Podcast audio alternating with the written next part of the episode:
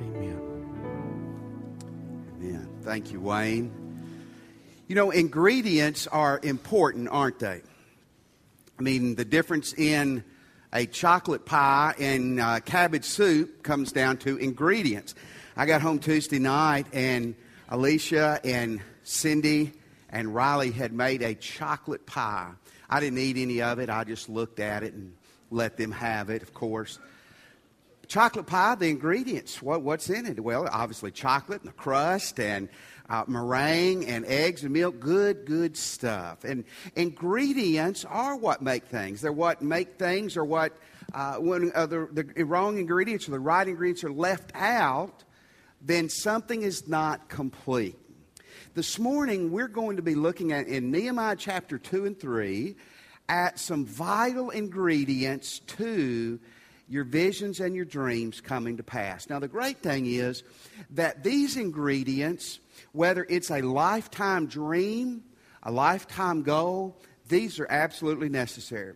But day in and day out, these are three things that you cannot remove from your life and from your activities and expect to be successful. They're absolutely, absolutely critical. Here's the first word today, and that's the word preparation the word preparation. Nehemiah, if you've been here the last few weeks, you, have walked with us and you've seen Nehemiah was a Jewish man, lived about 620 30 years before Jesus Christ, and God used him to do a tremendous thing. He went to his home city of Jerusalem, and with the help of God and the power of God and doing the right things, he rebuilt the city wall in 52 days, a city wall that was huge that had been down for 140 years. One of the ingredients, one of the keys to his success, which is going to be crucial in every one of our lives, is the word preparation. Planning, organizing, thinking things through, and praying. In chapter 1, just we're going to look at verse 1 real quick and tie it in to a verse in chapter 2. It says, The words of Nehemiah, the son of Hachaliah, in the month of Kislev, in the 20th year, while I was in the citadel of Susa. The 20th year had to do with the 20th year of the reign of this king with the funny name. Okay, the month of Kislev, that is uh, November, October, November, okay, for us. You, you jump over to chapter 2. Now, this is where he's getting ready. He's got the vision. He's fixing to move forward. It says in chapter 2, verse 1 In the month of Nisan, in the 20th year of King Artaxerxes, the funny name guy. Okay. Kislev is November, December, somewhere in there, November, our schedule. Nisan is March, April to, on our schedule. Four months had gone by since Nehemiah heard from his kinfolk that Jerusalem's in bad shape, that the wall is down, and that something needed to be done. He gets a vision from God. I think he gets the vision from God pretty quick. As he prays, he thanks, he waits four months before he does anything. What's he doing during that time? Well, I think we're going to see he's praying, he's thinking things through, he's planning things out, he's strategizing, he's doing all the right things. He didn't just get a vision from God and go in the king and say, King, God told me, so get out of my way. If he would have done that, he might have been Nehemiah, the man with no hands or no feet, who crawled around the, the, uh, the palace after that. that. That would have been an absolute wrong thing to do. He prayed, he planned, he prepared. And then we see as he approaches the king, and they begin to talk about Nehemiah's plans in verse 6 through 9 of chapter 2, how detailed, how organized Nehemiah was. The king asked him, with the queen sitting beside him, How long will your journey take? When will you get back? It pleased the king to send me. So I set a time. I also said to the king, If it pleases the king, may I have letters to the governors of the Trans Euphrates, so they will provide me safe conduct until I arrive in Judah. And may I have a letter to ask for the keeper of the king's forest, so he will give me timber to make the beams for the gates of the citadel by the temple, and for the city wall, and for the residence I will occupy. And because the gracious hand of my God was upon me, the king granted my request. in verse 9 So I went to the governors of the Trans Euphrates and gave them the king's letters. The king also, this is important, sent the army officers and cavalry with me. Okay, he is going to uh, undertake a monumental task that's going to have to have the blessings of the king of Persia, his boss, on it. And so the king says, Yes, I will let you do this. But Nehemiah knew he needed more than just the king saying, Okay, it's okay. He needed the king's help all along the way. He got letters to these different governors in these areas he was going to be traveling through who were going to be hostile to him that said, Hey, it's fine for you to go through here. The king has given permission. He needed wood to rebuild parts of the wall, to build himself a house. He got permission to use the king's personal, the king has his own forest near Jerusalem to use the logs and the wood there. Now, here's why this is significant, why this made the Bible. Folks, you go back to Ezra chapter 4, one book back, and you find out they tried to rebuild the walls earlier, and this king himself shut it down because of opposition there in Jerusalem. Nehemiah had thought this thing through, he had planned it through, he had prayed it through. Many of us are trying to have a good marriage or a marriage that's surviving. We're trying to make our business do better. We're trying to raise kids. We have these dreams and aspirations that we want to accomplish, but yet we have no organization, plan, or idea how we're going to get from point A to point B. What Nehemiah? And you look in, in these verses 11 through 16 in chapter 2. I went to Jerusalem. I stayed there three days. After a three day stay, I set out during the night with a few men. I had not told anyone what God had put in my heart to do for Jerusalem. There were no mounts with me except the one I was riding. By night, I went through the valley gate toward the jackal well and the dung gate examining the walls of Jerusalem, which had been broken down, and its gates, which had been destroyed by fire. Then I moved out toward the fountain gate and the king's pool. But there was not enough room for my mount to get through. So I went up by the valley, turning back and re entering through the valley gate. The officials did not know where I'd gone or what I was doing because I had not yet said, I had not said anything to the Jews, our priests, or nobles, or officials, or any others who would be doing the gate. Nehemiah gets to Jerusalem. He rests for three days. He talks with a few people. He, he's getting organized. He's planning. He's praying. Then he starts out to investigate his territory.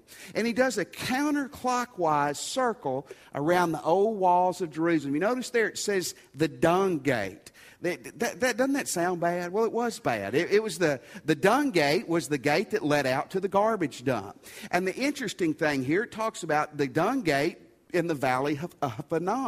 Now, 600 or so years later, this was the same dung gate that led to the same garbage dump in Jesus Christ's day the valley of Hinnom. And in fact, when Jesus referred to hell, he would call it Gehenna, which was another name for this valley of Hinnom, this stinking, burning, nasty garbage dump. So, just a little interesting tidbit there. Nehemiah is going to accomplish something great for God. I don't want you to raise your hands, but I want you to think do you want to accomplish something great for God? Do you want your life to matter? Do you want God to use you in a mighty way in your family, in our community, at your workplace? If you're, if you're really happy with just status quo and you got it all figured out, then this doesn't apply to you. Most of us don't feel that way. One of the ingredients that has to be in your life and my life to see the walls built, to see great things happen, is we've got to be men and women who prepare men and women who organize and plan and think things through.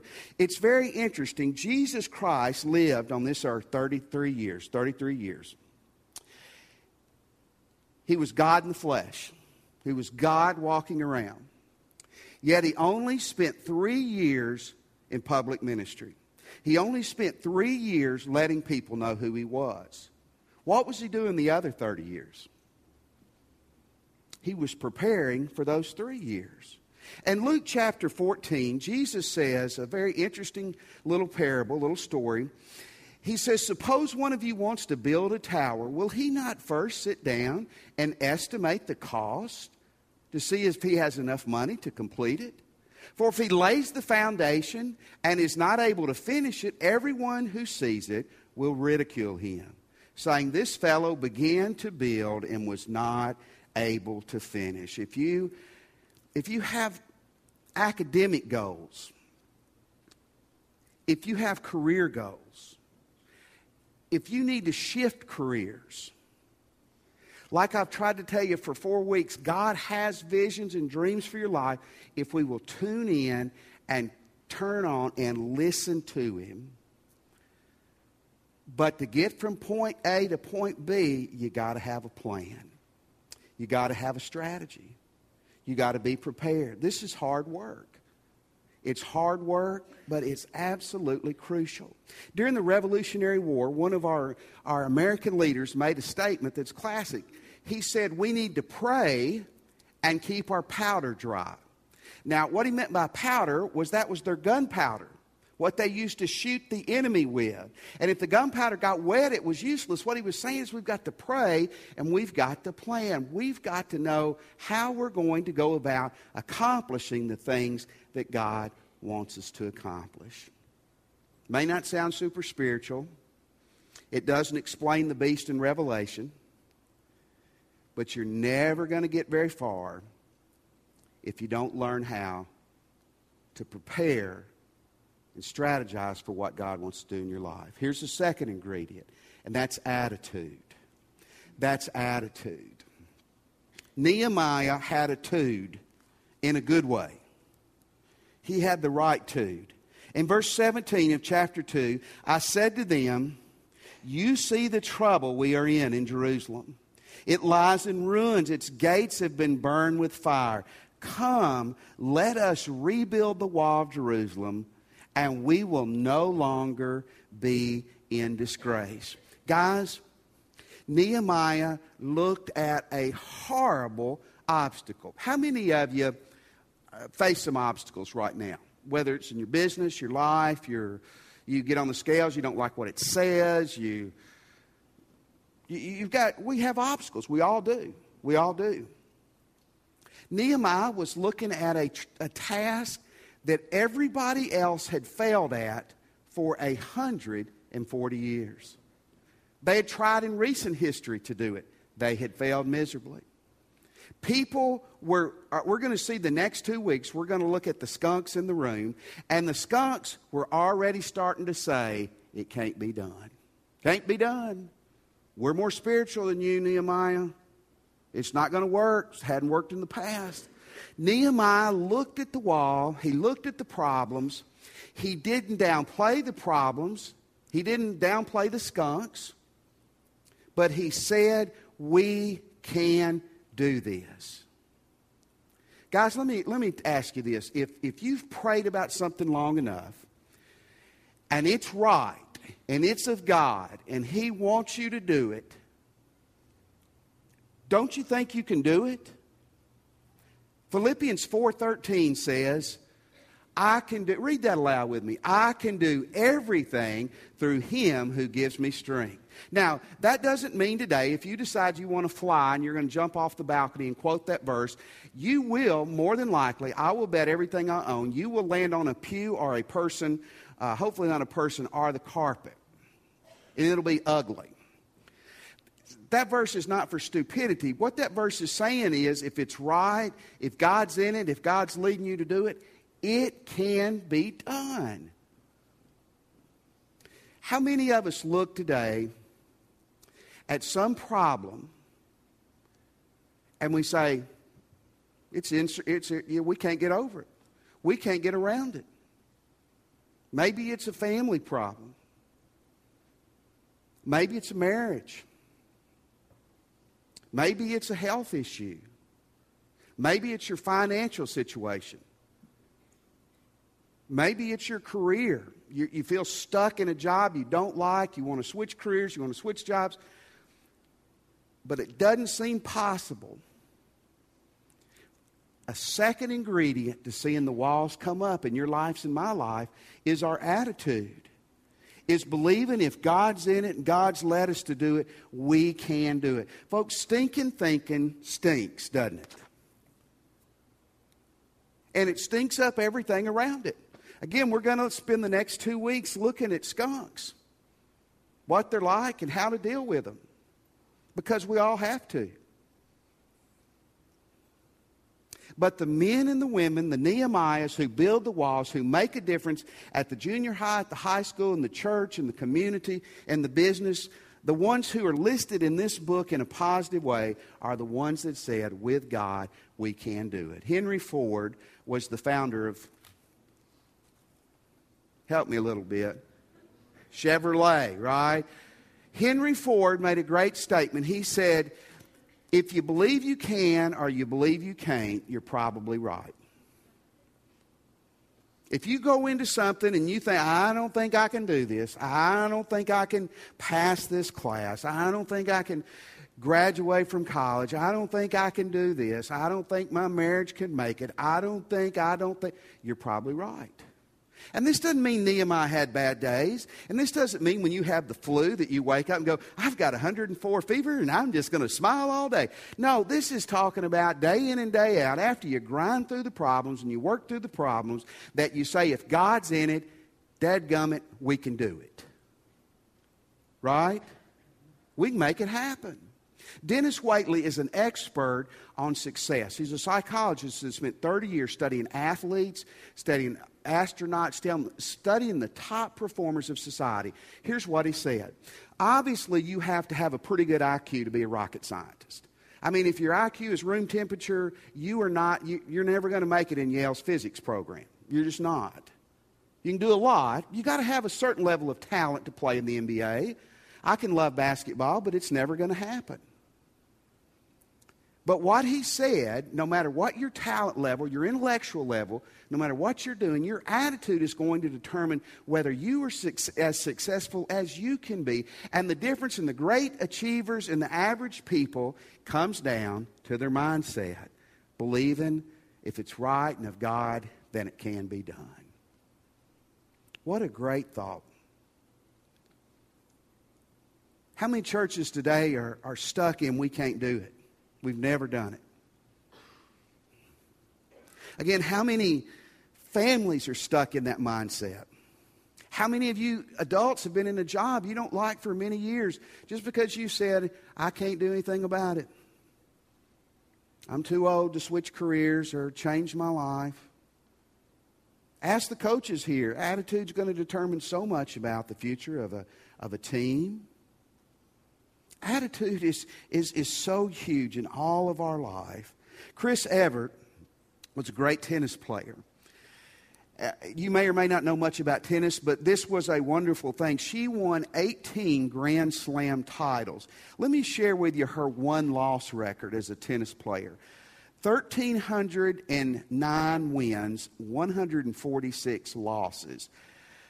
I don't care who you are or what you do. When you win 1,300 and you lose 140, you've done something great. Over 90% of the time when she went on the court, she won. Here's what she said.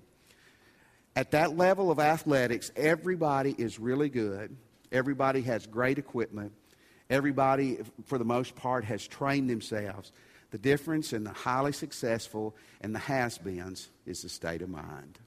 Listen, the devil and I hate to keep saying this, but next week we'll see other people are going to try intentionally or unintentionally to undermine your attitude as much as anything else because if they can get you derailed there, they got you derailed. But the people like Nehemiah who build the walls prepare and study and plan, and they believe with the help of God that they can. Here's the third word and it's an ugly word too, and that's the word work. Yes, it is four letters, but it's not an ugly word. It's a difficult word. It's not a super spiritual word. But what is so interesting is there is a ton of stuff right here in the Bible about this little word work. God never put anything in the Bible that He didn't intend for you and I to swallow and learn from. There's so much we can learn here. In chapter 2, verse 18, I also told them about the gracious hand of my God upon me and what the king had said to me, and they replied, Let's start rebuilding. So they began the good work. In chapter 3, we're going to read a few verses.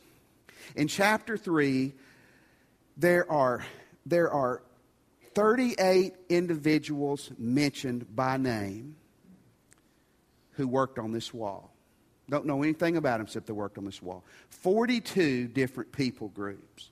He walks through the 45 sections of the wall here to begin to explain the work. This is how important to God this stuff was. And by the way, this is the most painful reading in the whole Bible. So enjoy it with me.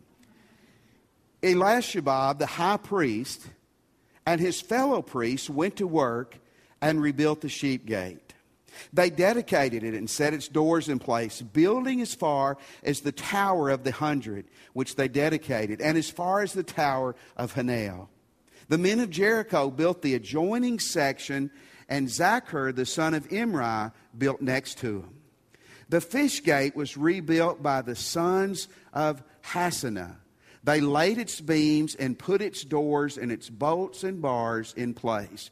Meremoth, son of Uriah, the Hakkoz, repaired the next section. Next to him, Meshullam made repairs, and next to him, Zadok son of Benaiah, also made repairs. The next section was repaired by the men of Tekoa. Listen to this. But their nobles would not put their shoulders to the work. Here's, here's some neat things that are going on here. One, the very first thing he talks about is that funny named high priest and about the priests building the gates of the sheep wall. Why is that significant? That's exactly where the sheep were going in for the, to the temple for sacrifices. Also, just like you think, preachers and priests only work one day a week. So these guys were getting after it. These priests were rolling up their sleeves, putting on the hard hat, and were getting after it. They were working hard. It, it begins a, a counterclockwise walk through in this chapter about the rebuilding of the wall. It starts at the northern section of the wall. Why did it start there? The most vulnerable and most important part of the wall in Jerusalem was the northern wall. Every time they got attacked, it was from the north. It talks about the fish gate. That was an entrance into the temple. It was also where, guess what, was brought through the fish gate? Fish.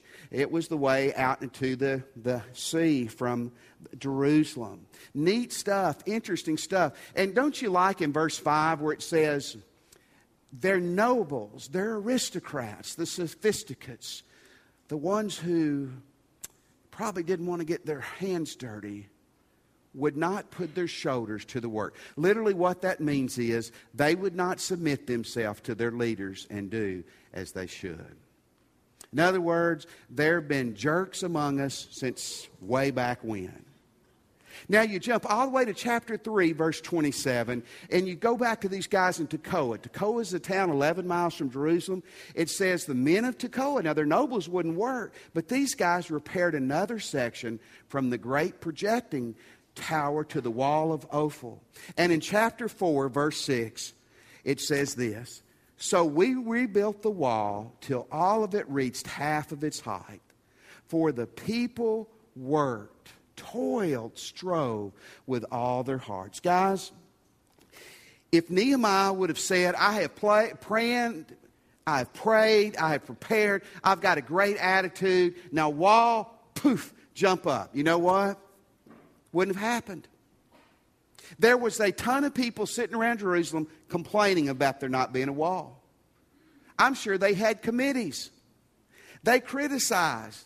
They made fun of the people that tried to build the walls. They gave them advice. They tried to undermine them. None of that got the wall up. The wall started getting up when people said, I'm taking responsibility. I'm going to make a difference. I'm going to pray, but it comes a time I'm going to roll up my sleeves and I'm going to get to work. That's true in every area of your life. I've said this before, but if you talk to any marriage counselor, they would tell you one of the great keys, after God, obviously, to your marriage is W O R K. What happens when you're dating? When you're dating, you work hard, you just make it look like you don't, right? Girls, you pretty up, you, you smell good, you shave your mustaches or whatever. You spend hours getting ready so it'll look just so smooth. Men do the same thing, don't we? We actually brush our teeth, we comb our hair, we'll even floss before a date. I mean, we want to look good, smell good, all that. And then you get married and it's like, okay, I've got them. Or we go, you know, I'd really like to get in med school. I'd really like to get in law school. I'd really like to change careers. I'd really like my business to do better. I'd like my church to do better. I'd like my team to do better. So I'll sit around and I'll criticize everyone who's trying to do something. My teachers were just better, I'd make better grades.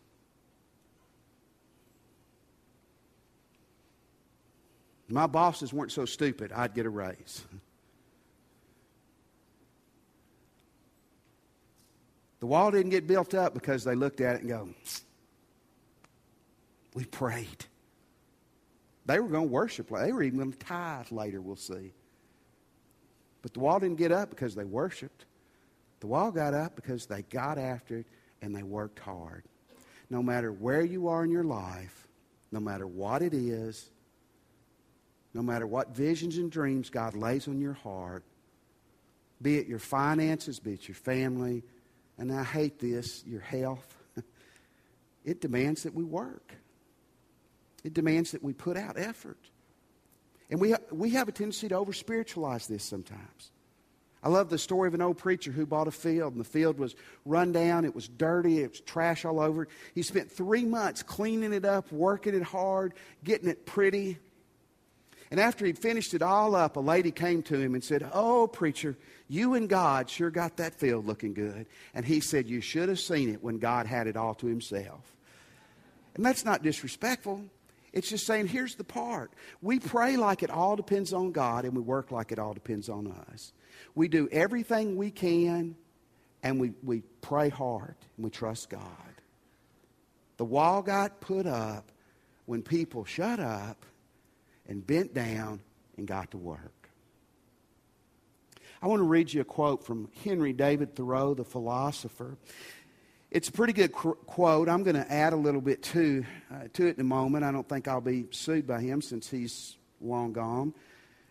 If one advances confidently in the direction of his dreams, if one advances confidently in the direction of the things he wants to accomplish, and endeavors to live a life he's imagined, he will meet with success unexpected in common hours.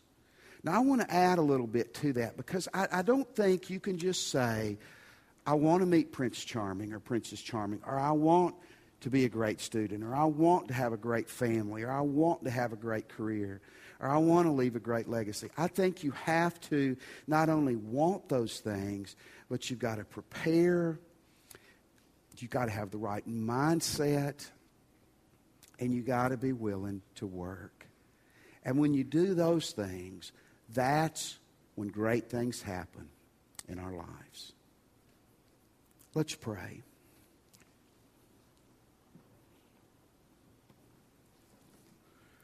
If you're a Christian this morning, the first thing I would ask you is how are you in God? How are you in God today? That's got to be right for all this to fit together.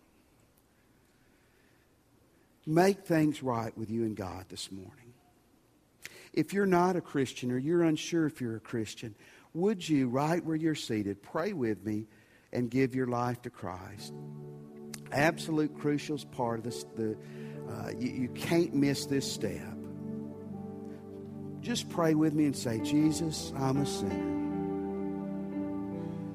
I believe and accept that you're the Son of God. And I'm asking you now, Jesus, to come into my heart and to save me this morning.